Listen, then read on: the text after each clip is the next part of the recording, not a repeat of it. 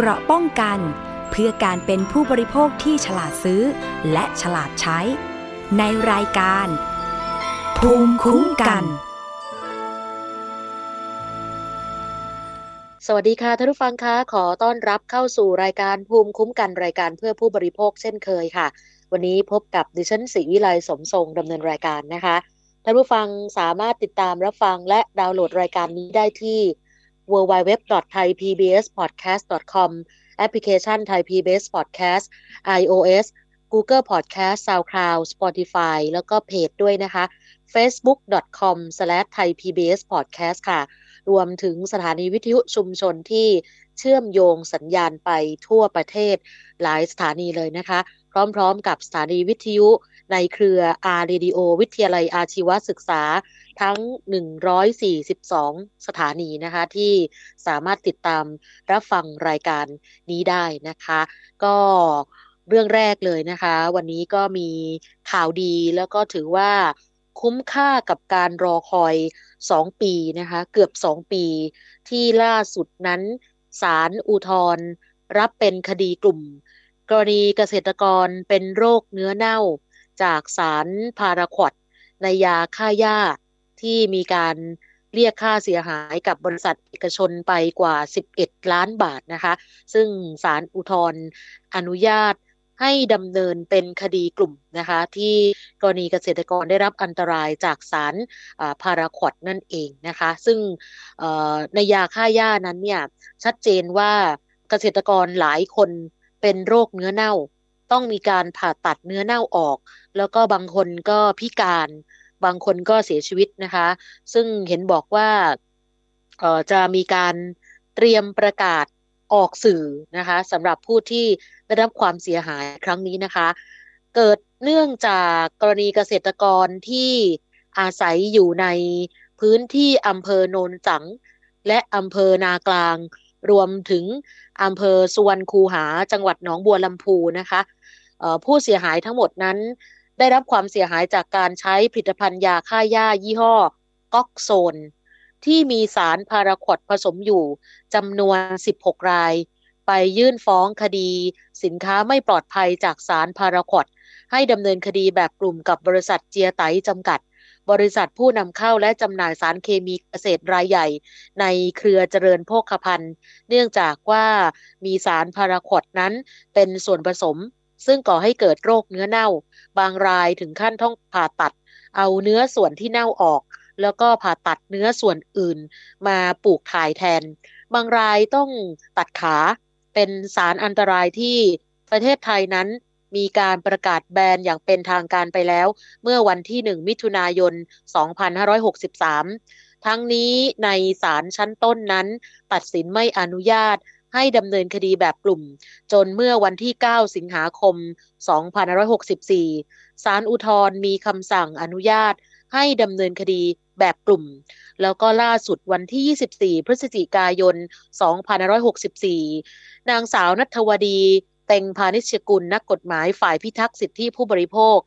จากมูลนิธิเพื่อผู้บริโภคนะคะบอกว่า คดีสินค้าไม่ปลอดภัยจากยาฆ่าหญ้าที่ยื่นขออนุญาต ให้ดำเนินคดีแบบกลุ่ม เพราะว่ามีผู้เสียหายเป็นจำนวนมาก ทั้งคนอื่นๆ ในจังหวัดและคนในพื้นที่อื่น ๆ ทั่วทั้งประเทศ ที่เป็นผู้ได้รับผลกระทบ จากสินค้าดังกล่าวนั้นศาลชั้นต้นไม่อนุญาตให้ดำเนินคดีแบบกลุ่ม แต่ว่า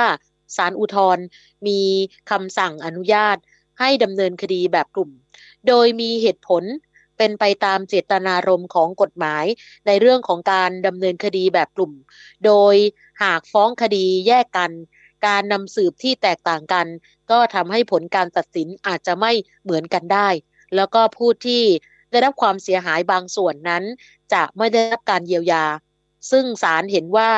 การที่ประชาชนได้รับการเยียวยาจากผู้ประกอบการที่ดำเนินธุรกิจ ที่ก่อให้เกิดความเสียหาย จะทำให้เกิดการลงโทษ เชิงทรัพย์สินกับผู้ประกอบธุรกิจ และจะทำให้ผู้ประกอบธุรกิจนั้นตระหนักได้ว่า หากไม่มีการแก้ไขปรับปรุงในการประกอบธุรกิจดังกล่าว ก็อาจจะถูกฟ้องร้องดำเนินคดี ด้วยวิธีการดำเนินคดีแบบกลุ่มอีก และอาจมีค่าใช้จ่ายมากกว่า การปรับปรุงการประกอบธุรกิจ นอกจากนี้ศาลมีอำนาจในการกำหนดหลักเกณฑ์ วิธีการและเงื่อนไขในการปฏิบัติตามคำพิพากษา ในคำพิพากษาหรือว่าในคำสั่งภายหลังก็ได้ค่ะ หลังจากได้รับอนุญาตให้ดำเนินคดีแบบกลุ่มแล้วนะคะ ต่อมากลุ่มผู้เสียหายก็วางเงินค่าใช้จ่ายเพื่อที่จะประกาศคำสั่งอนุญาตให้ดำเนินคดีแบบกลุ่มนะซึ่งสมาชิกกลุ่มก็จะรับทราบนะคะทางสื่อทางหนังสือพิมพ์ และสื่ออื่นๆนะคะ คนที่เข้าข่ายตาม นิยามของสมาชิกกลุ่ม ก็จะเป็นสมาชิกกลุ่มโดยอัตโนมัติ ซึ่งสมาชิกกลุ่มในคดีนี้ก็คือ ผู้บริโภคที่ได้รับความเสียหายจากผลิตภัณฑ์ยาฆ่าหญ้าของทางจำเลย ซึ่งมีสารพาราควอดนะคะที่ชื่อเต็มว่าพาราควอดไดคลอไรด์ผสมอยู่ แล้วก็มีชื่อทางการว่ามีคำว่าก๊อกโซน ไม่จำกัดว่าจะอยู่ที่ใดในประเทศ และสมาชิกที่ไม่ต้องการ ผูกพันตามผลของคำพิพากษา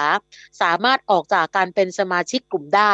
โดยแจ้งความประสงค์เป็นหนังสือ ยื่นต่อศาลและหากศาลมีผลคำพิพากษาให้โจทย์ชนะคดี สมาชิกกลุ่มก็มีสิทธิ์ยื่นขอรับชำระหนี้ชำระหนี้ครั้งนี้ได้นะคะ ส่วนการเรียกค่าเสียหายของสมาชิกกลุ่มทั้ง 16 รายนี้ ก็จะเป็นการเรียกค่าเสียหายรวมแล้วประมาณ 11ล้าน3แสน2หมื่นบาท เป็นค่ารักษาพยาบาลตามจริง ค่ารักษาพยาบาลในอนาคต3แสนบาท ค่าขาดรายได้วันละ 1,500 บาท ค่าทำให้เสียโฉมติดตัว2แสนบาท ค่าความเสียหายที่ไม่สามารถใช้ชีวิตได้ปกติสุข ทางด้านร่างกายและจิตใจ2แสนบาท ค่าเสียอวัยวะทุพพลภาพ และเสียชีวิตรายละ 2 ล้านบาท ซึ่งการเรียกค่าเสียหายของสมาชิกแต่ละคนนั้น อาจจะแตกต่างกันไปตามความเสียหายที่เกิดขึ้นค่ะ ผู้แทนของผู้เสียหายจากสารพาราควอดในยาฆ่าหญ้าคนหนึ่งนะคะ ชื่อคุณมานะเมืองคุณก็บอกว่าเกษตรกรนั้นใช้ยาฆ่าหญ้ายี่ห้อก๊อกโซน ที่มีพาราควอดเป็นส่วนผสม ก็ทำให้เกิดเหตุการณ์รุนแรง มีผู้ได้รับผลกระทบเป็นจำนวนมาก ซึ่งบางคนนั้นเนี่ย ไม่สามารถทำอะไรได้เลย ในระยะเวลาที่ป่วย ลูกหลานต้องออกจากงานเพื่อมาดูแล แล้วก็เป็นหนี้เป็นสิน มีทั้งคนที่ขาขาดพิการถึงขั้นเสียชีวิตก็มี ตัวแทนชาวบ้านจึงไปปรึกษากับทางมูลนิธิเพื่อผู้บริโภค เพื่อหาทนายมาฟ้องคดีนี้ค่ะ เพราะว่าเกษตรกรฟ้องคดีกันเองเนี่ยไม่ได้ ก็มีการยื่นฟ้องคดีแบบกลุ่มกับบริษัทที่เป็นผู้นำเข้าและจัดจำหน่าย เพราะว่าผู้เสียหายนั้นมีหลายคนขั้นแรกศาลชั้นต้นนั้นไม่รับเป็นคดีกลุ่ม แล้วก็ในที่สุดนะคะเมื่อช่วงเดือนสิงหาคมที่ผ่านมาศาลอุทธรณ์ก็อนุญาตให้ดำเนินคดีแบบกลุ่ม นับตั้งแต่ยื่นฟ้องช่วงเดือนธันวาคมปี 2562 โดยใช้เวลาในชั้นของการอนุญาตดำเนินคดีแบบกลุ่มเป็นเวลาเกือบ 2 ปีนะคะ ซึ่งตัวแทนจากเกษตรกรผู้เสียหายนะคะ คุณมานะบอกว่า ตอนที่รู้ว่าศาลอนุญาต ให้ดำเนินคดีแบบกลุ่มแล้วนี่นะคะ ชาวบ้านก็ดีใจจนพูดไม่ออกเลยค่ะ ศาลอาจจะเห็นว่าชาวบ้านได้รับความเดือดร้อนจริง ๆ ซึ่งกำลังอยู่ในกระบวนการวางเงินค่าลงประกาศหนังสือพิมพ์ให้กับศาลภายใน 7 วัน ต่อมาจะมีการนัดหารือในการไต่สวนของโจทย์และจำเลย ฝ่ายโจทย์นั้นก็ต้องเตรียมเอกสารและข้อมูล เพื่อจะได้พิสูจน์ความเสียหายที่เกิดจากผลิตภัณฑ์ระยะเวลาที่ผ่านมาศาลนั้นมีการนับสืบประเด็นนี้ต่อในวันที่ 28 มกราคม ปีพศ 2565 ค่ะ นี่เป็นความพยายามนะคะสำหรับของกลุ่มผู้เสียหายทั้ง 16 รายนะคะ ซึ่งปัจจุบันนี้เนี่ยหลายท่านก็อาจจะยังคิดว่าคงจะเงียบๆไปนะคะ แต่ว่าสุดท้ายแล้วเนี่ยก็มีผลแล้วนะคะสำหรับเรื่องของการดำเนินคดีแบบกลุ่มนะคะ ก่อนหน้านั้นขออนุญาตย้อนไปค่ะ เมื่ออ มีความเคลื่อนไหวในส่วนของไทยแพน ไทยแพนคือเครือข่ายเตือนภัยสารเคมีกำจัดศัตรูพืชนะคะ ให้ข้อมูลว่า คณะกรรมการปฏิรูปประเทศ 3 ชุด ซึ่งมาจากการแต่งตั้งของรัฐบาล ได้มีการแสดงจุดยืนชัดเจนในการแบนสารพิษร้ายแรง 3 ชนิด นั่นคือพาราควอตคลอร์ไพริฟอส และไกลโฟเซตหลังจากก่อนหน้านี้ ทางคณะกรรมการปฏิรูป ด้านสาธารณสุข และคณะกรรมการปฏิรูป ด้านสังคม ได้มีการถแถลงจุดยืนดังกล่าวก่อนแล้วนะคะ แล้วก็ในช่วงที่ผ่านมาเนี่ยมีทั้งศูนย์พิทักษ์สิทธิผู้บริโภค มีทนายความเพื่อการคุ้มครองผู้บริโภค ของมูลนิธิเพื่อผู้บริโภค ก็ลงพื้นที่เพื่อไปตรวจสอบข้อเท็จจริง ของผู้ที่ได้รับความเสียหายจากสารเคมีทางการเกษตร ใน เฉพาะพื้นที่อำเภอสุวรรณคูหาจังหวัดหนองบัวลำพู เพื่อเป็นการรวบรวมข้อมูลความเสียหาย จากการใช้ยาฆ่าหญ้าสองพื้นที่ค่ะ คือโรงพยาบาลส่งเสริมสุขภาพประจำตำบลหนองเรืออำเภอโนนสัง และโรงพยาบาลส่งเสริมสุขภาพประจำตำบลบ้านพนาวันอำเภอนากลาง จังหวัดหนองบัวลำพู ก็ตอนนั้นเนี่ยมีผู้ได้รับผลกระทบที่ให้ข้อมูลจำนวนเจ็ดราย แล้วก็ สี่รายนั้นมาจากอำเภอโนนสัง ไม่ได้เป็นผู้ที่ใช้สารเคมีหรือว่าสัมผัสกับสารเคมีโดยตรง แต่ว่าผู้เสียหายได้รับบาดแผลจากตอข้าว จากหนามจากคมของใบอ้อยนะคะที่บาดแล้วก็แผลที่ได้รับส่วนใหญ่นั้นเนี่ยจะเกิดตรงบริเวณมือข้อมือลำแข้งถึงเท้า ลักษณะบาดแผลที่ได้รับก็จะมีลักษณะผิวหนังคล้ายกับช้ำใน ภายหลังจากนั้นไม่เกิน 48 ชั่วโมง ก็จะมีอาการปวดแล้วก็บวมร่วมด้วย แพทย์ประจำโรงพยาบาลก็มีการวินิจฉัยว่าเกิดจากการติดเชื้อ แต่ไม่ได้มีการระบุว่าเกิดจากสารเคมี ส่วนอีกสามรายที่อำเภอนากลาง เป็นผู้ใช้สารเคมีหรือว่าสัมผัสกับสารเคมีโดยตรง โดยได้รับบาดแผลจากตอกข้าวจากน้ำจากคมจากใบอ้อยบาดมีผู้เสียหายใช้สารเคมียี่ห้อพาราควดสองราย แล้วก็ใช้เอสโอนัท95 ตราหมาแดง 1 ราย บาดแผลที่ได้รับจะมีลักษณะผิวหนังคล้ำ คล้ายกับช้ำในเช่นกัน และภายหลังจากนั้นไม่เกิน 48 ชั่วโมง ก็จะมีอาการปวดและบวมร่วมด้วย แพทย์ประจำโรงพยาบาลมีการวินิจฉัยว่าเกิดจากการติดเชื้อ แต่ไม่มีการระบุว่าเกิดจากสารเคมี แผลที่ได้รับส่วนใหญ่เกิดบริเวณมือข้อมือลำแข้งถึงเท้าซึ่งขณะนั้นผู้ประสานงาน สมัชชาสุขภาพประจำจังหวัดหนองบัวลำพู หัวหน้ากลุ่มงาน ทันตะสาธารณสุข ทันตแพทย์ชำนาญการพิเศษนะเป็นผู้ประสานงานนั่นคือหมอฝนนะคะ ทันตแพทย์หญิงวรางคณาอินทะโลหิตค่ะ ก็เล่าเรื่องสารเคมีในพื้นที่อำเภอสุวรรณคูหาจังหวัดหนองบัวลำพูว่า เริ่มแรกมาจากการทำนโยบายสาธารณะแบบการมีส่วนร่วม เรื่องสารเคมีเกิดจากเมื่อปี 2555 จังหวัดหนองบัวลำพูมีการทำโครงการร่วมกับอบจ และทางสสส เรื่องจังหวัดหน้าอยู่ เรื่องสารเคมีเกษตรเป็นเรื่องสิ่งแวดล้อมหนึ่งในห้าเรื่องที่ทำตอนแรกเนี่ยคณะทำงานมีการคิดแล้วก็คิดว่าจะทำเรื่องป่ากับขยะ ในเวทีนั้นมีเกษตรกรที่ทำเรื่องเกษตรอินทรีย์ ก็นำเข้าข้อมูลสารเคมีการเกษตร ซึ่งขณะนั้นถือว่าเป็นการเปิดโลกทัศน์ของกรรมการเลยว่า มันมีปัญหาสารเคมีในพื้นที่ ก็เลยทำให้ทราบว่าปัญหาสารเคมีในพื้นที่ในขณะนั้นเนี่ยไม่ใช่เรื่องธรรมดาแล้ว คิดว่าเป็นสิ่งที่น่าสนใจมาก ต่อมามีพยาบาลของโรงพยาบาลนากลาง เข้าไปเก็บข้อมูลในพื้นที่ก็พบว่า ในพื้นที่ตำบลอุทัยสวรรค์อำเภอนากลางจังหวัดหนองบัวลำพู มีโรงเรียนเนี่ยนะคะ ถึงขนาดต้องปิดโรงเรียนค่ะ เพราะว่าเด็กๆได้รับผลกระทบจากการฉีดยาฆ่าหญ้า เพราะต้องเดินผ่านจากไร่อ้อยไปยังโรงเรียน แล้วเกิดอาการวิงเวียน มีอาการอาเจียน จนต้องปิดโรงเรียนเลยทีเดียวนะคะ พยาบาลท่านนี้ก็นำเสนอเรื่องนี้ในที่ประชุมของหมู่บ้าน ชาวบ้านก็รู้ว่าสารเคมีเป็นพิษ แต่ก็ต้องทำมาหากิน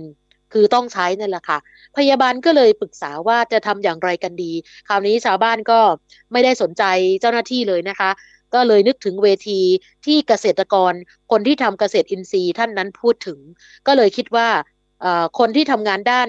สาธารณสุขนั้นเนี่ยคงจะมีกำลังไม่พอสำหรับคนในพื้นที่ที่จะทำเรื่องนี้ได้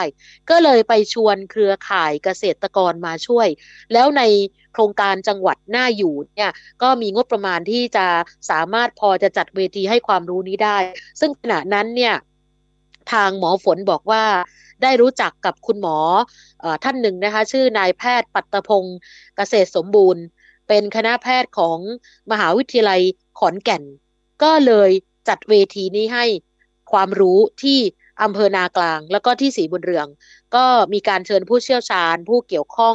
รวมถึงคุณหมอปัตตพงศ์มาพูดถึงเรื่องผลกระทบนะคะ นักวิชาการสมัชชาสุขภาพ ก็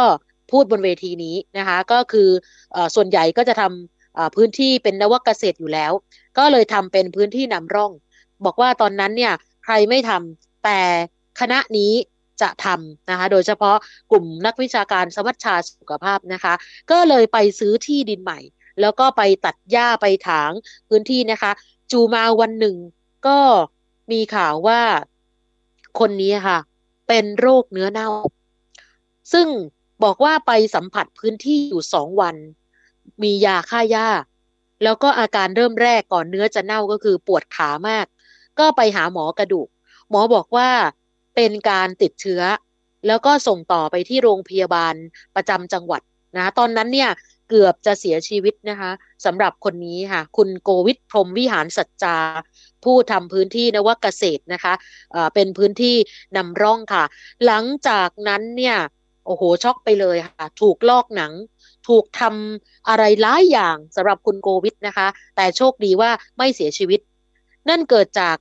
เนื่องจากว่าสิ่งที่หมอฝนได้สัมผัสว่าเนี่ยคนใกล้ตัวเป็น ก็เลยนำเรื่องนี้ไปปรึกษาต่อ คุณหมอปัทพงศ์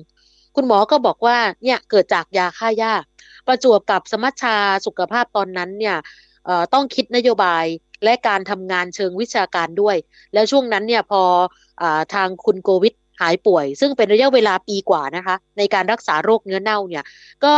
มาสัมภาษณ์ชาวบ้าน แล้วก็มีการทำโฟกัสกลุ่มก็พบว่าส่วนใหญ่เนี่ย ชาวบ้านไปสัมผัสกับสิ่งแวดล้อมที่มียาฆ่าหญ้า จึงเห็นว่ามันเกี่ยวข้องกันค่ะ ในช่วงที่มีการทำสมัชชาสุขภาพจังหวัดนั้น ในที่ประชุมของสาธารณสุขประจำจังหวัด มีคุณหมอซึ่งเป็นศัลยแพทย์ท่านหนึ่ง ได้มานำเสนอในที่ประชุมว่า ตอนนี้โรคเนื้อเน่า เป็นโรคอันดับหนึ่งในแผนกศัลยกรรมของจังหวัดหนองบัวลำพูแล้ว ซึ่งหมอเองก็ไม่รู้สาเหตุเหมือนกันนะคะ ในวันนั้นก็มีการพูดกันในที่ประชุมว่า น่าจะเกิดจากยาฆ่าหญ้า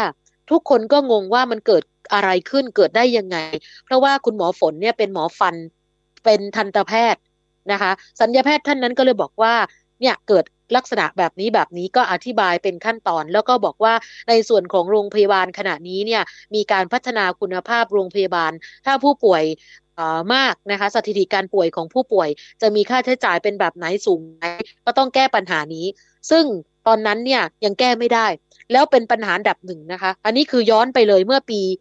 2556 ของแผนกศัลยกรรมที่นั่น พอถัดมาอีกปีหนึ่งปี 57 มีพยาบาลท่านหนึ่งไปเรียนต่อระดับปริญญาโท แล้วมาทำงานด้านการวิจัยเรื่องสารเคมีเกษตรพอดี เขาก็เลยเจาะไปที่อ้อยเลยค่ะ เพราะว่าที่อำเภอศรีบุญเรืองนี่นะคะมีการปลูกอ้อยกันเยอะ ก็เลยทำข้อมูลมาให้เห็นว่า สารเคมีที่ใช้เยอะที่สุดคือยาฆ่าหญ้าอันดับหนึ่งเลยก็คือพาราคอดนั่นแหละค่ะ แล้วก็มีการบอกปริมาณบอกอะไร ข้อมูลที่นักวิชาการด้านสมัชชาสุขภาพท่านนี้นะคะ คือหมอฝนเนี่ยเริ่มรณรงค์กับชาวบ้าน ก็เป็นสไลด์จากข้างนอก แล้วก็มีข้อมูลจากข้างใน ระหว่างนั้นก็มีการเจาะเลือดเกษตรกร นะคะ มีการทำโครงการเกษตรกรปลอดโรค ผู้บริโภคปลอดภัย เจาะเลือดเกษตรกรเพื่อดูยาฆ่ามาแมลง ก็พบว่ามีความเสี่ยงกว่า 50%ซึ่งตอนนั้นเนี่ยคุณหมอปัตพงศ์นะคะ ซึ่งเป็นสัญญาแพทย์บอกว่าจริง ๆ เนี่ยมันไม่ใช่ยาฆ่าหญ้านะ มีแต่ยาฆ่ามาแมลง แล้วก็ครั้งหนึ่งเนี่ยนะคะ คุณหมอผลเล่าว่าไปเยี่ยม กำนันคนหนึ่งที่โรงพยาบาลส่งเสริมสุขภาพประจำตำบลก็บอกว่าเขาเป็นคนรับจ้างฉีดยาฆ่าหญ้า ทีนี้ไปเจาะเลือดแล้วตัวเองปลอดภัยเขาก็เลยนึกได้ว่าเคยคุยกับคุณหมอปัตตพงศ์นี่แหละค่ะว่ามันไม่ใช่ยาฆ่าหญ้านะ แต่เป็นยาฆ่ามาแมลง ก็เลยทำรณรงค์ว่าจะเจาะเลือดนะที่เจอไม่ใช่ยาฆ่าหญ้า แต่เป็นยาฆ่ามาแมลง จนมาปี 57 นะคะ ก็ไปหาว่าเอ๊ะที่ไหนสามารถตรวจยาฆ่าหญ้าได้ เพราะรู้ว่า มีเกษตรกรใช้เยอะมาก ทางด้านเกษตรกรเองนะคะที่ในงานสมัชชาสุขภาพเนี่ยก็มองแหละว่าจริง ๆ แล้วสารพวกนี้ต้องลดเลิกให้ได้ พอดีว่ารู้จักกับเกษตรกรที่เป็นที่ปรึกษาของนายกองค์การบริหารส่วนจังหวัดของหมหนองบัวลำพูนะซึ่งนำประเด็นนี้นะคะไปอสอบถามไปคุยกันนะคะ ก็เลยมารวมตัวกันว่าไอ้ตัวนี้เนี่ย มันมีผลต่อสุขภาพจริง ๆ แล้วก็ประจวบกับไปศึกษามาจากงานต่างประเทศบอกว่าจริง ๆ แล้วเนี่ยนะคะ ต่อไปนี้ต้องเกษตรอินทรีย์แล้ว ต้องลดใช้การใช้สารเคมีจึงจะปลอดภัยนะคะ หลังจากนั้นก็มีการลงพื้นที่ไปให้ข้อมูลในตามที่ต่างๆ เพื่อหาเครือข่ายเกษตรอินทรีย์นะคะ ถัดมาปี 58 พอมีการขับเคลื่อนสมัชชาเนี่ยนะคะ ก็มีการรวมเครือข่ายได้ถึง 6 เครือข่ายนะหมอฝนเองก็มีหน้าที่ไปให้ข้อมูลเรื่องผลกระทบนะคะ ในการทำงานนั้นเนี่ยมีเครือข่ายเยอะมากเลยนะคะ รวมถึงมีการวิจัยในท้องถิ่นด้วยว่า มีการใช้ยาฆ่าหญ้ายาฆ่ามาแมลงในพื้นที่กันขนาดไหนนะคะ เพราะว่าในปี 57 กับปี 58 เนี่ยยังไม่ได้มีการทำประเด็นลึกลงไปทำเรื่องเกษตรอินทรีย์มาเรื่อยๆ ก่อน จากนั้นเนี่ยหเครือข่ายที่เพิ่มมาก็เป็นสิบสองเครือข่ายที่หนองบัวลำพูนะคะ แล้วก็ตอนนั้นเนี่ยข้อมูลก็อาจจะยังไม่ชัดเจนเพียงพอ แล้วก็ทำมาเรื่อยๆๆนะคะ จนสุดท้ายญาติของคนที่ทำงานด้านเกี่ยวกับสมัชชาสุขภาพอีกคนหนึ่งเป็นโรคเนื้อเน่าที่แขนนะคะะเขาก็เลยถ่ายรูปแล้วก็โพสต์ขึ้นไลน์ของเครือข่ายเกษตรอินทรีย์นะคะ ปรากฏว่า พอพูดถึงเรื่องโรคเนื้อเน่าเนี่ยนะคะ บางทีคนก็ไม่เข้าใจ ต่อมาเอ่อก็มีการโรคว่าเอ่อตอนแรกโรคหนังเน่านะคะ ต่อมาก็มีการเรียกว่าโรคเนื้อเน่านะคะเอ่อซึ่งมันเป็นข่าวดังเพราะว่าคนยังไม่รู้จักนะคะมีนักข่าวมีสื่อไปทำข่าวกันที่โรงพยาบาลหนองบัวลำพู แล้วก็ช่วงนั้นเนี่ยเเห็นบอกว่ามีการพูดกันจากผู้ว่าคนหนึ่งบอกว่า ในน้ำมียาในนามีอ้อย แผ่นดินหนองบัวลำพูอาบยาพิษนะคะ ซึ่งตอนนั้นคณะสมัชชาสุขภาพที่นำโดยคณะหมอฝนเนี่ยได้เอาเอกสารข้อเท็จจริงไปนำเสนอต่อผู้ว่าราชการจังหวัด ท่านก็เลยนำเสนอไปที่ส่วนราชการก่อนที่จะเป็นข่าว หลังจากนั้นก็มีผู้สื่อข่าวมีนักข่าวไปทำข่าวกันเยอะเลยนะคะ ก็เลยทำให้เป็นข่าวขึ้นมาตั้งแต่บัดนั้นนะคะ ซึ่งจริง ๆ แล้วเนี่ย ประชาชนหรือว่าเกษตรกรเองนะคะ สัมผัสเกี่ยวกับเรื่องของยาฆ่ามาแมลงกับยาฆ่าหญ้ามานานมาก ๆแล้วนะคะ ซึ่งก็เป็นโรคเนื้อเน่ากันไปเยอะนะคะ แล้วก็ที่ผ่านมาอย่างที่บอกนะคะว่าโรคนี้เป็นกันเยอะมาก แต่คนยังไม่ได้สนใจเท่าที่ควรนะคะ ซึ่งเป็นบทเรียนในการทำงาน แล้วก็อยากให้ หน่วยงานที่เกี่ยวข้องเข้ามาแก้ไขปัญหานี้อย่างจริงจังนะคะ ซึ่งชาวบ้านเองก็บอกว่าโดยเฉพาะคนที่ยังไม่เจ็บป่วยนะ ก็บอกว่าก็มันจำเป็นต้องใช้สารเคมีในการประกอบอาชีพ ทีนี้ชาวบ้านที่เจ็บป่วยนี่นะคะ บางคนก็ยังไม่ค่อยรู้เรื่องสิทธิ์ของตัวเอง โดยเฉพาะเรื่องการฟ้องร้อง เพราะว่าตอนนั้นเป็นเรื่องใหม่มากนะคะ แล้วก็สุดท้ายก็เลยกลายเป็นที่บอกว่าล่าสุดนี่แหละค่ะว่าเนี่ย กว่าที่จะได้ดำเนินคดีแบบกลุ่มนี้ต้องใช้เวลานานมาก ก็ถือว่าคุ้มค่ากับการรอคอยนะคะ ล่าสุดนั้นศาลอุทธรรับเป็นคดีกลุ่มเป็นที่เรียบร้อยแล้ว กรณีเกษตรกรเป็นโรคเนื้อเน่า จากสารพาราควดในยาฆ่าหญ้านะคะ มีการเรียกค่าเสียหายกันไป 11 ล้านกว่านะคะ ก็ต้องรอติดตามนะคะ ถึงตรงนี้ก็อยากจะบอกกับทุกท่านนะคะ ว่าจริง ๆ แล้วเนี่ยทุกคน ก็อยู่ในอันตรายทั้งนั้น เพราะว่าตอนนี้เนี่ยยังมีการใช้สารเคมีอยู่ อาจจะมากจะน้อยเนี่ยอันนี้ยังไม่ทราบนะคะ แต่คิดว่าคงจะน้อยลงเยอะหลังจากที่มีการประกาศแบนแล้ว แต่ว่าเครือข่ายไทยแพนเคยมีการประกาศว่าในส่วนของผักผลไม้นะคะ ก็ยังมีสารเคมีอยู่นะคะ คือมันอาจจะลดน้อยลงแต่ก็ยังมีอยู่ ที่ผ่านมาไทยแพนมีการไปตรวจเจอยาฆ่ามาแมลง แต่อาจจะไม่ได้ตรวจยาฆ่าหญ้านะคะ เยอะมากนะครับคือยังไม่ได้ตรวจ เพราะว่าจริง ๆ มันก็แทรกซึมไปทุกพื้นที่แหละ เพราะว่ามันสามารถลงไปที่แหล่งน้ำนะคะ โดยเฉพาะน้ำบาดาลได้ ฉะนั้นทุกคนนะที่อยู่ในพื้นที่นะคะ เกษตรกรชาวบ้านต้องลุกขึ้นมาสนับสนุนนะคะ ด้วยการอาจจะไม่ใช้ไม่นำเข้านะคะ ถ้าเราไม่ลุกขึ้นมานะคะก็ต้องห่วงสำหรับอนาคตนะคะ คนไทยในอนาคตนั้นจะเป็นยังไง ลูกหลานจะอยู่อย่างไรก็ขอให้ใช้แบบน้อย ที่สุดนะคะนี่เป็นสิ่งที่หลายคนเจอมานานมาก ๆแล้วนะคะสำหรับในอดีตที่ผ่านมาเกี่ยวกับเรื่องของแผ่นดินอับยาพิษนะคะ แล้วก็เป็นเรื่องจริงที่เกิดขึ้นนะคะ จริง ๆ แล้วไม่ใช่เฉพาะที่หนองบัวลำพูนะคะ ในหลายจังหวัดเนี่ยทั้งเหนือกลางอีสานใต้ก็ยังคงใช้ในส่วนของเนี่ยค่ะสารกำจัดศัตรูพืช โดยเฉพาะยาฆ่ามาแมลงและยาฆ่าหญ้าค่ะ เราจะพักกันสักครู่นะคะ เดี๋ยวกลับมาในช่วงต่อไปค่ะ เกราะป้องกัน เพื่อการเป็นผู้บริโภคที่ฉลาดซื้อ และฉลาดใช้ ในรายการ ภูมิคุ้มกัน แค่ฟังความคิดก็ดังขึ้น เต็มอิ่งทั้งความรู้และความสนุกกับไทย PBS Podcast อาหารเนี่ยมันจะมีสัญญาทางการเมืองเนี่ยซ่อนอยู่ มีเจ้าหญิงแสนสวยพระองค์หนึ่งถูกสาปให้เป็นโรคซึมเศร้า คำนี้มันมีความหมายมากคำว่า winter of something เนี่ยฤดูหนาวของอะไรก็ตามเนี่ยมันจะมีเหตุการณ์ในประวัติศาสตร์ที่มันจะถูกใช้คำว่า winter เนี่ยตลอดเวลา ทางการจีนออกมาเปิดเผยนะคะว่าประชาชนที่เป็นผู้ใหญ่ประมาณครึ่งหนึ่งของทั้งประเทศมีน้ำหนักเกินแล้วก็เป็นโรคอ้วน ตอบโจทย์ทุกไลฟ์สไตล์ ตั้งแต่มีโควิดเนี่ย Apple สร้างสรรค์ฟีเจอร์เพื่อให้มันสอดคล้องกับโควิดเลย ผมจะนำมาเล่าใน EP นี้เนี่ย คือเกี่ยวกับค่ายกักกันอัลชวิกในประเทศโปแลนด์ ฟังได้ทุกที่ทุกเวลาทุกช่องทาง ค้นหาคำว่าไทย PBS Podcast หรือที่เว็บไซต์ www.thaipbspodcast.com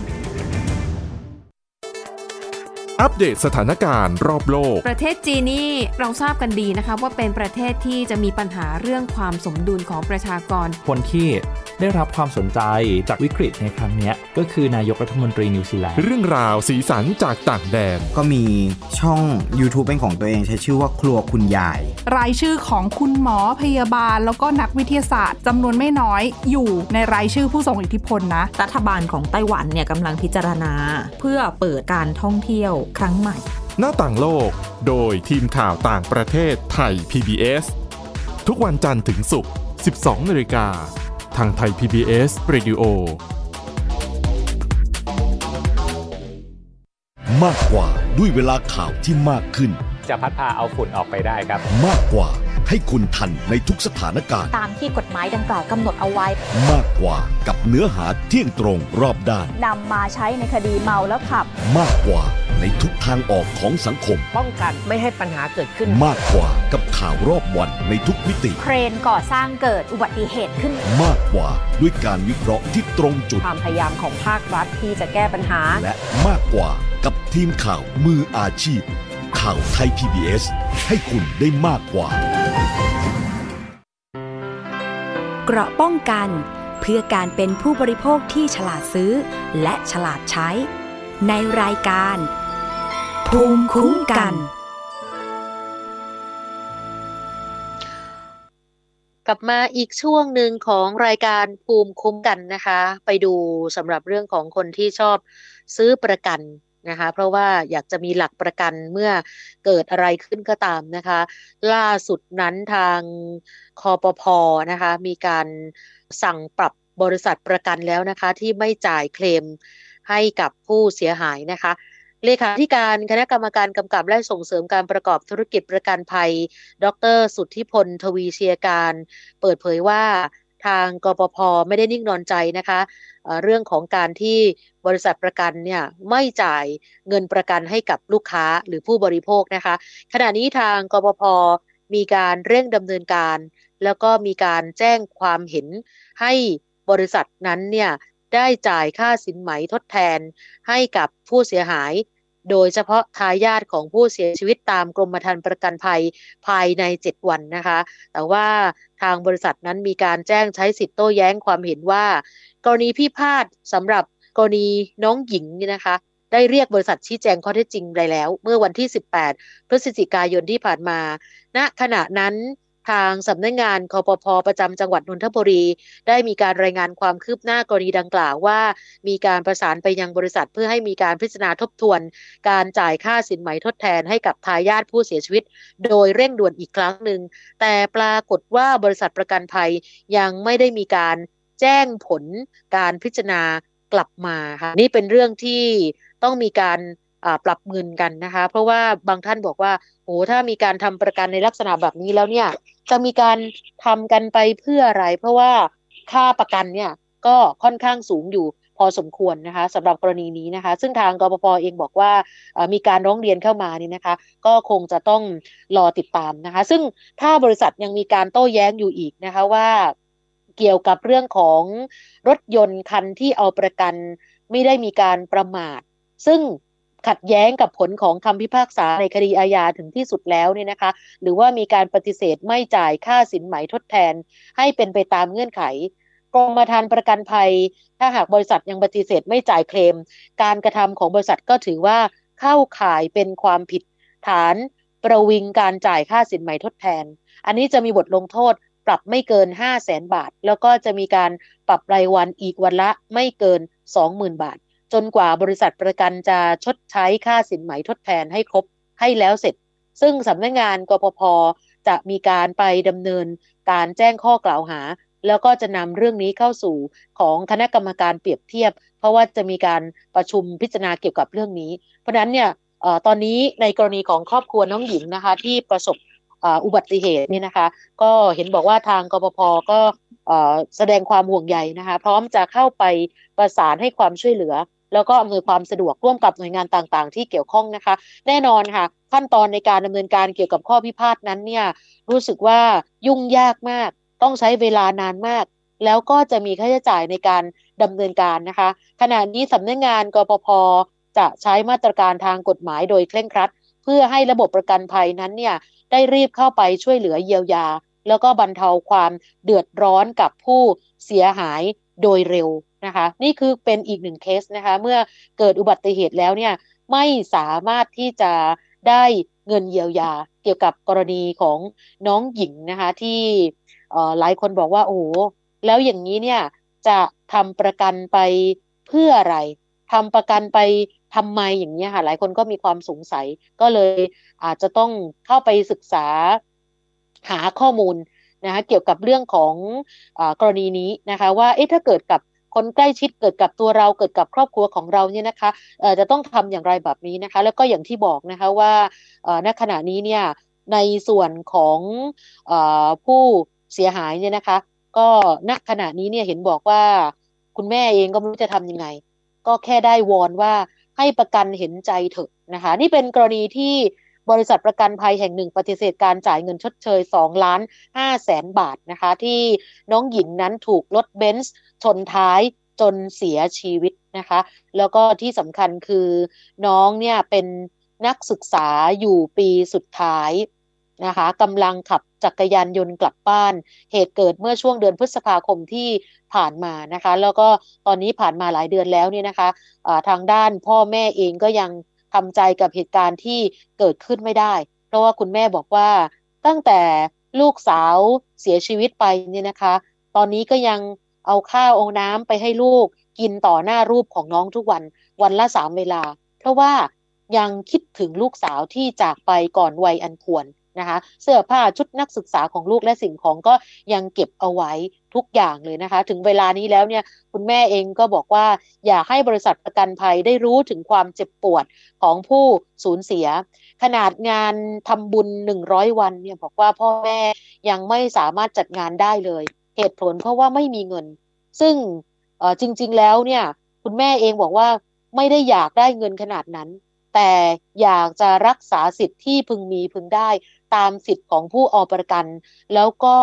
จริง ๆ ไม่เห็นจำเป็นต้องมาต่อรองนะคะเพราะว่าจะเป็นแบบอย่างที่ไม่ดี แล้วก็เหมือนกับว่า เอ๊ะทำให้บริษัทประกันทั่วไปย่ามใจหรือเปล่า แล้วก็ใช้วิธีการเดียวกันนี้ค่ะ มาต่อรองกับผู้เสียหายหรือผู้สูญเสีย ทั้งที่ในสัญญานั้นเนี่ยบอกว่าระบุชัดเจนแล้ว นี่คือสิ่งที่เกิดขึ้นนะคะ เพราะฉะนั้นเนี่ย ก็เดี๋ยวต้องรอติดตามนะคะ ว่าจะเป็นอย่างไรเพราะว่าล่าสุดนั้นเนี่ยทางกปพก็ออกโรงมาแล้วนะคะ ส่วนบริษัทประกันภัยเองก็เคยมีการชี้แจงข้อเท็จจริงเหมือนกันนะคะว่า ไม่ได้นิ่งนอนใจ ตอนนี้ก็รีบเช็คข้อมูลโดยละเอียดจากเจ้าหน้าที่ แต่พบว่ากรณีนี้เนี่ยมีข้อมูลคาดเคลื่อน ตามที่มีผู้ร้องเรียนเรื่องการเคลมเงินประกันภัย กรณีการเสียชีวิตนะคะของนักศึกษาคนนี้ที่จังหวัดบุรีรัมย์ผ่านสื่อมวลชนนะคะ ก็เดี๋ยวต้องรอดูที่เขาบอกว่ามีเอกสารคลาดเคลื่อนอย่างนี้นะคะ อาจจะเป็นเอกสารบันทึกจากการสำรวจอุบัติเหตุของทางพนักงานบริษัทนะคะแล้วก็อาจจะมีการตรวจสอบสภาพรถทั้งรถคู่กรณีนะคะ ก็คือรถมอเตอร์ไซค์แล้วก็รถยนต์รวมถึงพื้นที่ที่เกิดเหตุด้วยนะคะ เห็นบอกว่ารถ เบนซ์มีร่องรอยความเสียหายหลักที่บริเวณกระโปรงหน้า ล้อหน้าประตูหน้าและกระจกหน้าฝั่งซ้ายของรถยนต์ ขณะที่มอเตอร์ไซค์พบความเสียหายเฉพาะบริเวณด้านขวาของตัวรถ ส่วนบริเวณท้ายรถจักรยานยนต์ ไม่พบร่องรอยจากการขับรถชนท้าย อันนี้ที่ทางบริษัทประกันเขาโต้นะคะ แล้วก็ทางเขาเขายืนยันว่ามีการดำเนินธุรกิจด้วยความซื่อสัตย์สุจริตยุติธรรม และจะให้ความสำคัญต่อความถูกต้องด้านจรรยาบรรณและมุ่งมั่นในการให้ความคุ้มครองต่อผู้เอาประกันภัยกับคู่กรณีอย่างดีที่สุดเสมอมา แต่ว่าตอนนี้ยังไม่จ่ายก็เดี๋ยวรอดูถ้าเผื่อว่าทาง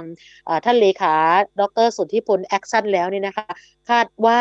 เร็วๆ นี้ก็น่าจะเสร็จเรียบร้อยนะคะ จริง ๆ ถามว่าโอ้ตัวเลขของจำนวนเงินเนี่ยเยอะไหมนะคะ กับหนึ่งชีวิตนะคะที่กำลังจะมีอนาคตที่ดีเนี่ยจะคุ้มค่าหรือไม่นะคะ โดยเฉพาะพ่อแม่นะคะก็หวังที่จะพึ่งพาลูก เพราะฉะนั้นเนี่ยก็เดี๋ยวรอดูนะคะสำหรับ ต้องเสียค่าปรับกันเท่าไหร่ แล้วก็เงินที่จะเยียวยา หรือว่าชดเชยค่าเสียหายกับครอบครัวผู้เสียชีวิตนั้นเนี่ยจะมีการจ่ายกันเมื่อไรอย่างไร แต่ว่าถ้าดูจากกรมธรรม์ประกันภัยก็บอกว่าภายใน 7 วันที่ได้รับหนังสือแล้ว แต่ตอนนี้มันน่าจะเกินแล้วนะคะ ช่วงนี้เราจะไปช่วงคิดก่อนเชื่อกับอาจารย์ ดรแก้วกังสดานอัมภัยกันค่ะ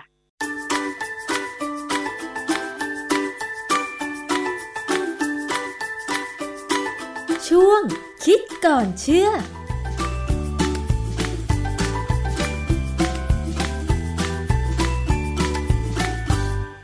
บกันในช่วงคิดก่อนเชื่อกับดรแก้วกังสดานนภัยนักพิษวิทยากับดิฉันชนาทิพย์ไพรพงศ์นะคะ วันนี้ค่ะเรามาคุยเกี่ยวกับเรื่องของการฟอกอากาศกันบ้าง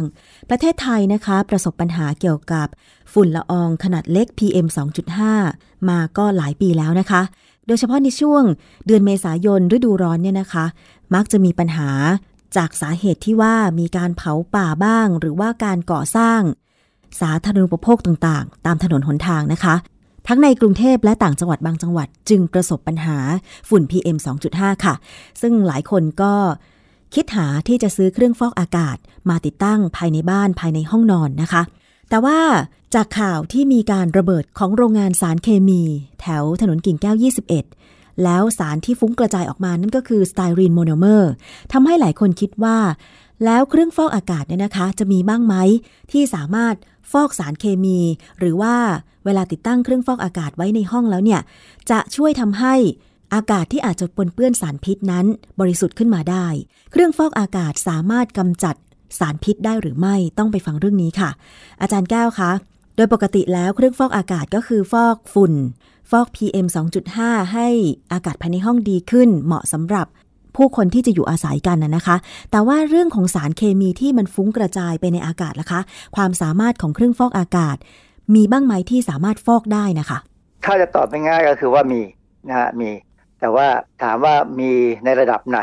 ระดับพอใช้ได้ หรือระดับดีเลยนะฮะอันนี้เดี๋ยวว่ากัน คือปกติเนี่ย เครื่องฟอกอากาศเนี่ยที่เราใช้กันทั่วไปเนี่ยเราฟอกเรากรองเอาฝุ่นออก กรองเอาแบคทีเรียออกนะ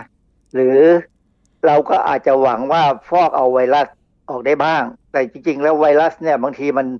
มันอาจจะตัวเล็กไปนิดนึงคือเล็กกว่าไส้กรองนะคือไส้กรองที่เขาใช้ฟอกอากาศเนี่ยส่วนใหญ่จะเป็นเราเรียกว่า HEPA filter HEPA นี่ย่อมาจากคำว่า high efficiency particulate air เพราะฉะนั้นมันก็เป็นเป็นไส้กรองที่กรองอากาศ เอาอะไรเล็กๆ ออกไปได้พอสมควร เขาจะดักจับฝุ่นอนุภาคที่เล็กได้ถึง 0.3 ไมครอนหนึ่งไมครอนเท่ากับหนึ่งในในล้านส่วนของเมตรทีนี้ 0.3 นี่ก็เล็กกว่า 1 ไมครอน แบคทีเรียเนี่ยจะอยู่ประมาณ 0.4 นะฮะ ส่วนไวรัสนี่เขาก็ว่าอยู่ประมาณเนี้ย 0.4 0.3 แต่ผมเคยดูข้อมูลเนี่ยไวรัสบางตัวมันเล็กกว่านั้นนะ เพราะฉะนั้น เราจะหวังเครื่องฟอกอากาศจะจับไวรัสเนี่ยก็ก็ได้ไม่เต็มที่ แต่จริง ๆ แล้วไวรัสมันก็ไม่ได้อยู่ในอากาศโดยทั่วไปหรอกถ้ามันไม่ชื้นพออย่างบ้านเราเนี่ยร้อนค่ะนะฮะร้อนแต่เราก็ชื้นนะปัญหาคือเราร้อนแล้วเราชื้น เพราะฉะนั้นบางตำแหน่งของประเทศหรือบางบางสภาวะอากาศ บางฤดูกาลเนี่ยเราอาจจะมีไวรัสอยู่บ้างในอากาศนะฮะเพราะฉะนั้นเครื่องฟอกอากาศที่หวังฟอกไวรัสไม่ค่อยได้นักอะอือฮึเพียงแต่ว่า เราต้องพยายามอย่าให้มีฝุ่นเข้าบ้านมากนักก็แล้วกันนะฮะค่ะทีนี้ถ้าถามถึงสารพิษสารเคมีเนี่ยเครื่องฟอกอากาศฟอกไม่ได้เลย เพราะว่าโมเลกุลของสารพิษเนี่ยเล็กมาก เล็กเป็นหนึ่งในหมื่นในแสนเท่าของไวรัสก็ได้ว่าไปนะทีนี้ก็มีเครื่องฟอกอากาศยี่ห้อหนึ่งที่เขาโฆษณาขายในเมืองไทยเนี่ยเขาบอกว่าเขาบรรจุตลับไส้กรองทรงกลมจำนวน4ชิ้น ภายในบรรจุด้วยวัสดุกรองก๊าซซึ่งมีปริมาณมากถึง 8 กิโลกรัม ด้วยพื้นผิวหน้าตัดของตลับไส้กรองที่เป็นทรงกลมทำให้มีประสิทธิภาพในการกรองพิษที่ปนเปื้อนมาในอากาศได้ดีเยี่ยม ผมพยายามนึกภาพก่อนนะถ้าพอไปดูในโฆษณาเนี่ยก็เห็นภาพของไส้กรองเนี่ย มันก็ดูคล้ายๆกับไส้กรองในรถเครื่องยนต์ดีเซลของผมอะไส้กรองอากาศอะนะฮะ เป็นคล้ายๆแบบนั้นอะแต่ว่าของเขานี่ใหญ่กว่า แล้วก็เขาบอกว่าเขาใส่วัสดุกรองแก๊สเนี่ยเข้าไปถึง 8 กิโลกรัม ถามว่าวัสดุกรองแก๊สเนี่ยมันควรเป็นอะไร โดยทั่วไปแล้วเนี่ยถ้าดูในข้อมูลของต่างประเทศเนี่ยนะ มันควรจะเป็นถ่านกำมันนะถ่านกำมันเนี่ยหรือว่า activated charcoal หรือจะเอาง่ายๆหน่อย เรียกทั่วๆไปว่า activated carbon นะค่ะ activated carbon เนี่ยก็คือ ผงถ่านละเอียดค่ะซึ่งเขาให้ความร้อนสูงจนมันสามารถที่จะเอ่อเป็นผงเล็กๆ แล้วก็มีความแห้งดีอือฮึนะสามารถจะดูดซับอะไรก็ตามที่ลอยในอากาศได้ค่ะเอาง่ายๆเรานึกถึงเวลาเขาแนะนำว่าถ้าในตู้เย็นเนี่ยมีกลิ่นอาหารกลิ่นอะไรไม่ดีเนี่ยค่ะให้เอาถ่านไม้แห้งๆใส่เข้าไป คือถ่านไม้ที่ใหม่ ๆ แห้งๆเนี่ยนะ มันมีรูพรุนค่ะนะฮะแล้วมีความสามารถในการดูดซับกลิ่นได้ดี ในรถยนต์ก็มีเขามีเอาถ่านไม้มาอัดเป็นแท่งแล้วก็ใส่ภาชนะบรรจุหน่อยนะแล้วก็เอาไปไปวางขายแล้วคนก็ซื้อมาวางมาในไว้ในรถ มันก็ดูดซับกลิ่นได้ในระดับหนึ่งค่ะแต่ของพวกเนี้ยใช้ไปแล้วสักพักหนึ่งมันก็จะมันเต็มอิ่ม มันคือมันจับได้แค่ไหนก็จบแค่นั้นนะวิธีแก้ก็คือต้องเอาสารดูดซับกลิ่นเนี่ย ไปตากแดดค่ะหรือไปอบในตู้อบให้มันร้อนๆ มันจะไล่ไอ้เจ้ากลิ่นเหม็นๆเนี่ยออกไปค่ะแล้วก็ถ่านนั้น หรือวัสดุนั้นจะสามารถนำกลับมาใช้ใหม่ได้อีก เพราะฉะนั้นเครื่องฟอกอากาศที่เขาโฆษณาว่าสามารถจับสารพิษ เช่น เอาว่าสไตรีนโมโนเมอร์เนี่ยนะได้เนี่ยนะถามว่าจับได้จริงไหม จับได้ในลักษณะการดูดซับซึ่งภาษาอังกฤษใช้คำว่า adsorption a d s o r p t i o n adsorption แต่ว่าไม่ใช่เป็นการ absorption absorption นี่คือ a b s o r p t i o n เขียนคล้ายกันมากเลยคำนี้ค่ะสองคำเนี่ยเขียนคล้ายกันต่างกันที่ตัว D กับตัว B เท่านั้นเอง absorption เนี่ยเป็นการดูดซึม การดูดซึมเนี่ยส่วนใหญ่แล้วดูดซึมแล้ว มันจะซึมเข้าไปในที่เป็นตัวดูดค่ะนะเช่น มันก็ไม่ค่อยปล่อยกลับออกมาหรอก การดูดซึมเนี่ยเราเราเคยเห็นเวลาเราเรียนหนังสือเขาบอกว่าการดูดซึมสารอาหารผ่านลำไส้ใช่ไหม นี่คือ absorption ดูดซึมเข้าไปแล้วก็ไปเลยคือเอาเราเอาไปใช้เลย คือซึมเข้าไปแล้วไม่ย้อนกลับออกมาใช่ไหมคะอาจารย์ ส่วนใหญ่ไม่ย้อนกลับออกมา ย้อนยาก ยกตัวอย่างง่ายๆเลย กาแฟหกบนเสื้อผ้าฝ้ายเนี่ย ซักยากมากที่จะให้หลุดนะฮะมันออกมาบ้าง แต่มันจะไม่หมดหรอกมันก็เกาะติดกับเนื้อติด คือมันเกาะติดกับเนื้อเลยนะการเกาะติดไม่ว่าจะเป็นการดูดซับหรือการดูดซึมเนี่ย ส่วนใหญ่เป็น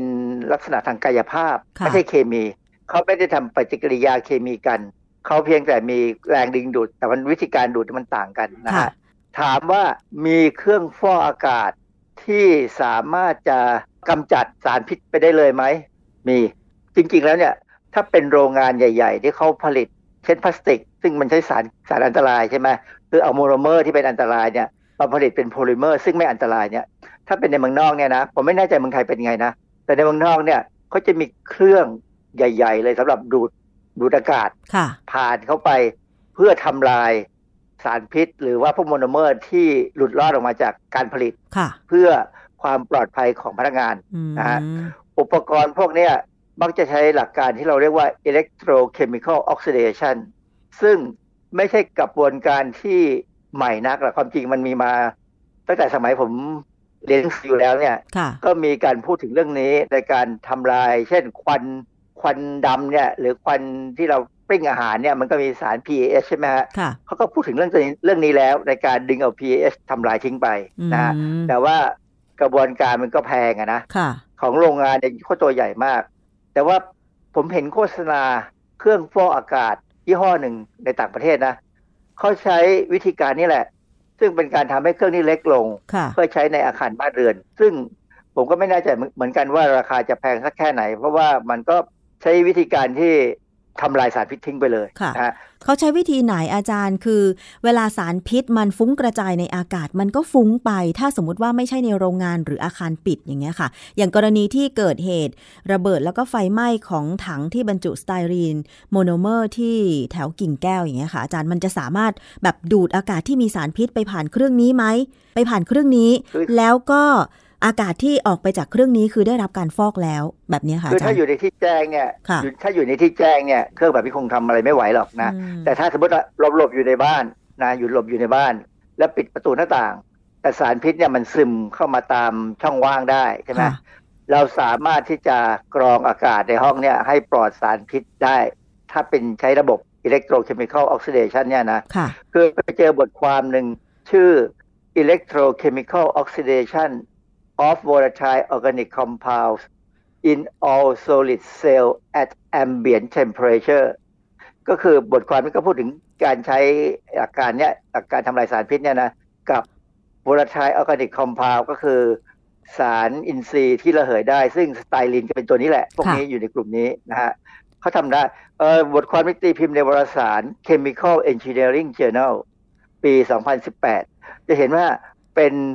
บทในวารสารเนี่ยเป็น chemical engineering คือเป็นเอ่อวิศวกรรมเควารมีสารที่เออวิศวกรรมเคมีต่างๆที่เขาทำเพราะฉะนั้นพวกเนี้ยเขาจะรู้ดีค่ะพวกที่จบสาขาเนี่ยจะรู้ดีเรื่องนี้นะฮะเอ่อเขาอธิบายง่าย ๆ ว่าไอ้เครื่องกรองเนี่ยตัวฟอกเนี่ย มันจะเป็นลักษณะของเครื่องกรองที่มีคู่บวกคู่ลบนะฮะเอ่อขั้วกรองขั้วกรองที่ที่เป็นขั้วบวกเนี่ย เราเรียกแอนโนดเนี่ยเออเขา เยื่อที่เป็นไส้กรองเนี่ยเขาจะฉาบแผ่นไทเทเนียมเขาใช้แผ่นไทเทเนียมเนี่ยนะค่ะเอามาฉาบด้วยดีบุก แล้วก็พลวงค่ะนะฮะจากนั้นเนี่ยเขาก็จะมีอีกขั้วหนึ่งเป็นทองคำขาวซึ่งเป็นขั้วลบเมื่อมีการปล่อยกระแสไฟฟ้าผ่านเข้าไปเนี่ยนะแล้วจากนั้นเขาก็ปล่อยให้เอาสารพิษผ่านเข้าไปด้วย คือเบนซีนโทลูอีน และก็ไซลีน สารพวกเนี้ยมีโครงสร้างก็ดูคล้ายๆ กับสไตรีนโมโนเมอร์นั่นแหละนะฮะเข้าไปในเครื่องต้นแบบเนี่ย นะเครื่องกรองต้นแบบเนี่ย แล้วเขาก็วัดด้วยเครื่อง GCFID ก็คือเป็นเครื่องมือสำหรับตรวจวัดปริมาณสารพิษค่ะซึ่งก็บางไทยเราก็มีเครื่องนี้เยอะแยะนะฮะพบว่าก๊าซทั้งสามเนี่ยคือเบนซีนโทลูอีน และก็ไซลีนเนี่ยถูกทำลายได้ค่ะเออเขาอ้างว่าปฏิกิริยาที่เกิดขึ้นก็คือ การที่ใช้ขั้วสองขั้วแล้วผ่านกระแสไฟฟ้าเข้าไปเนี่ย มันก่อให้เกิด hydroxyl free radical ความจริง hydroxyl free radical เนี่ยเป็นเป็นอนุมูลที่อันตรายนะ ถ้าเกิดในเซลล์ของร่างกายเราเนี่ยก่อมะเร็งเลยค่ะแต่ว่าถ้าเกิดในอุปกรณ์เนี่ย มันสามารถจะไปทำให้สารพิษเนี่ย ถูกเปลี่ยนแปลงและสลายไปได้ค่ะ เพราะฉะนั้นอันเนี้ยถ้าอีกหน่อยในอนาคตถ้าเครื่องพวกนี้ถูกลงนะถูกลงตอนนี้มันยังแพงอยู่เนี่ย ถูกลงบ้านเราก็อาจจะมีคนนำเข้ามาขายได้ค่ะหรือถ้าคนที่มีสตางค์หน่อย ก็สามารถเข้าไปดูในแคตตาล็อกที่เขามีขายออนไลน์ ไม่ใช่ขายออนไลน์หรอกเขาโฆษณาอยู่ในอินเทอร์เน็ตค่ะเราอาจจะต้องหาใครติดต่อบริษัทที่ผลิตสั่งซื้อเข้ามาค่ะ อาจารย์ แม้แต่หน่วยงานภาครัฐตอนนี้ก็ไม่มีเครื่องที่สามารถกำจัดสารพิษที่อาจารย์อธิบายให้ฟังเหรอคะผมไม่ทราบ ผมไม่ทราบจริงๆ เพราะว่าไม่ได้ไม่อยู่ในในสาขาผมนะ เพียงแต่ว่าเมื่อเราค้นข้อมูลไปเรื่อยๆ คือ ผม ประหลาดใจอะว่าเขาบอกว่าโฆษณาเครื่องฟอกอากาศที่มี activated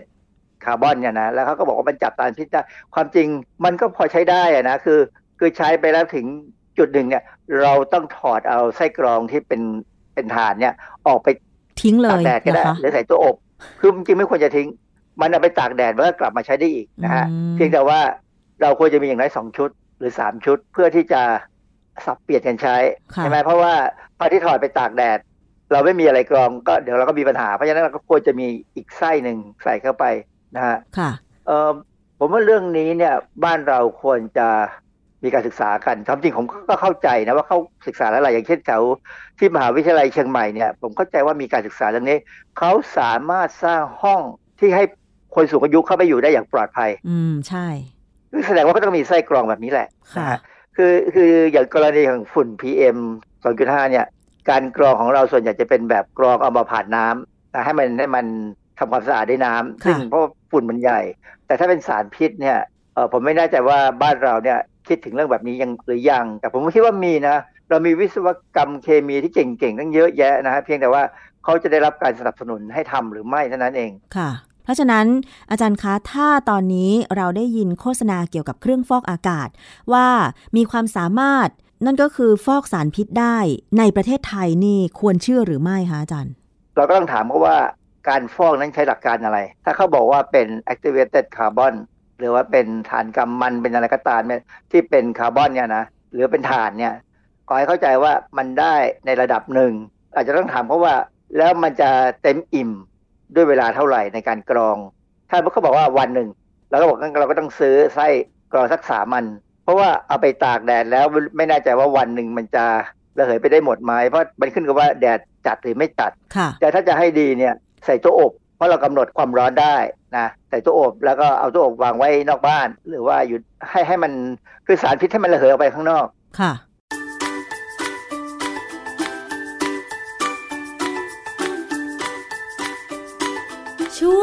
คิดก่อนเชื่อ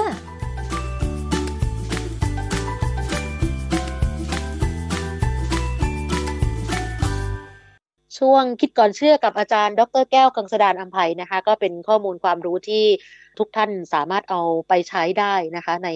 แต่ละวันแต่ละครั้ง เพราะว่าเป็นข้อมูลที่ดีมากนะคะอะวันนี้มาปิดท้ายกันกับเรื่องของกรณีที่ตำรวจสอบสวนกลางไป บุกทลาย แหล่งผลิตแผ่นดีวดีเถื่อนละเมิดลิขสิทธิ์กับซีดีลามกอนาจารกว่าหนึ่งล้านสี่แสนแผ่น มูลค่าถึง 21 ล้านบาทนะคะ ซึ่งเเป็นการดาวน์โหลดไฟล์ภาพยนตร์ละเมิดลิขสิทธิ์ มาจากเว็บไซต์ต่างๆ ผ่านโปรแกรม BitTorrent แล้วก็นำมาลงบันทึกเป็นแผ่นเอ่อ DVD บูเล จากนั้นก็เอาไปลงโฆษณา ให้ลูกค้าได้สั่งซื้อสินค้าผ่านเว็บไซต์ แล้วก็รับโอนเงินเข้าบัญชีธนาคารที่ไปจ้างบุคคลอื่นมาเปิดบัญชีอีกแล้วนะคะเห็นบอกว่าทำมาประมาณ 5 ปี จ้างคนเปิดบัญชี 5 บัญชีด้วยกัน หลังจากนั้นก็ไปขายให้กับลูกค้าทางเพจและเว็บไซต์นะเพราะฉะนั้นล่าสุดนั้นเนี่ยตำรวจไป รวบตัวได้แล้วนะคะ หนุ่มวิศวะคอมพิวเตอร์ค่ะ ซึ่งก็ทำไม่ได้นะคะ ลักษณะแบบนี้ถือว่าผิดกฎหมายชัดเจนนะคะ แต่ว่าผู้ที่ซื้อสนับสนุนนั้นเนี่ยก็ไม่แน่ใจว่าจะมีการสาวถึงหรือไม่อย่างไรนะคะ ความผิดร่วมกันละเมิดลิขสิทธิ์ผู้อื่นเพื่อการค้าด้วยการทำซ้ำตัดแปลง ขายเสนอขาย มีไว้เพื่อขายซึ่งงานภาพยนตร์ โดยไม่ได้รับอนุญาต และเพื่อความประสงค์แห่งการค้าหรือโดยการค้า ผลิตมีไว้ทำให้แพร่หลายแจกจ่าย ซึ่งภาพยนตร์ลามกหรือว่าสิ่งลามกนะคะ นี่เป็นพฤติการตามนโยบายรัฐบาลกับสำนักงานตำรวจแห่งชาตินะคะ ที่ทางกองบัญชาการสอบสวนกลางนั้นเนี่ยมีการเข้มงวดนะสำหรับตอนนี้นะคะเพราะฉะนั้นเนี่ยใครที่พบเจอลักษณะแบบนี้ก็สามารถที่จะแจ้งเจ้าหน้าที่ได้นะคะหมดเวลาแล้วค่ะสำหรับรายการในวันนี้นะคะ เจอกันใหม่ในวันพรุ่งนี้ สวัสดีค่ะ ติดตามรายการได้ที่ www.thaipbspodcast.com แอปพลิเคชัน Thai PBS Podcast หรือฟังผ่านแอปพลิเคชัน Podcast ของ iOS Google Podcast Android Podbean SoundCloud และ Spotify ติดตามความเคลื่อนไหวของรายการและแสดงความคิดเห็น โดยกดถูกใจที่ facebook.com/thaipbspodcast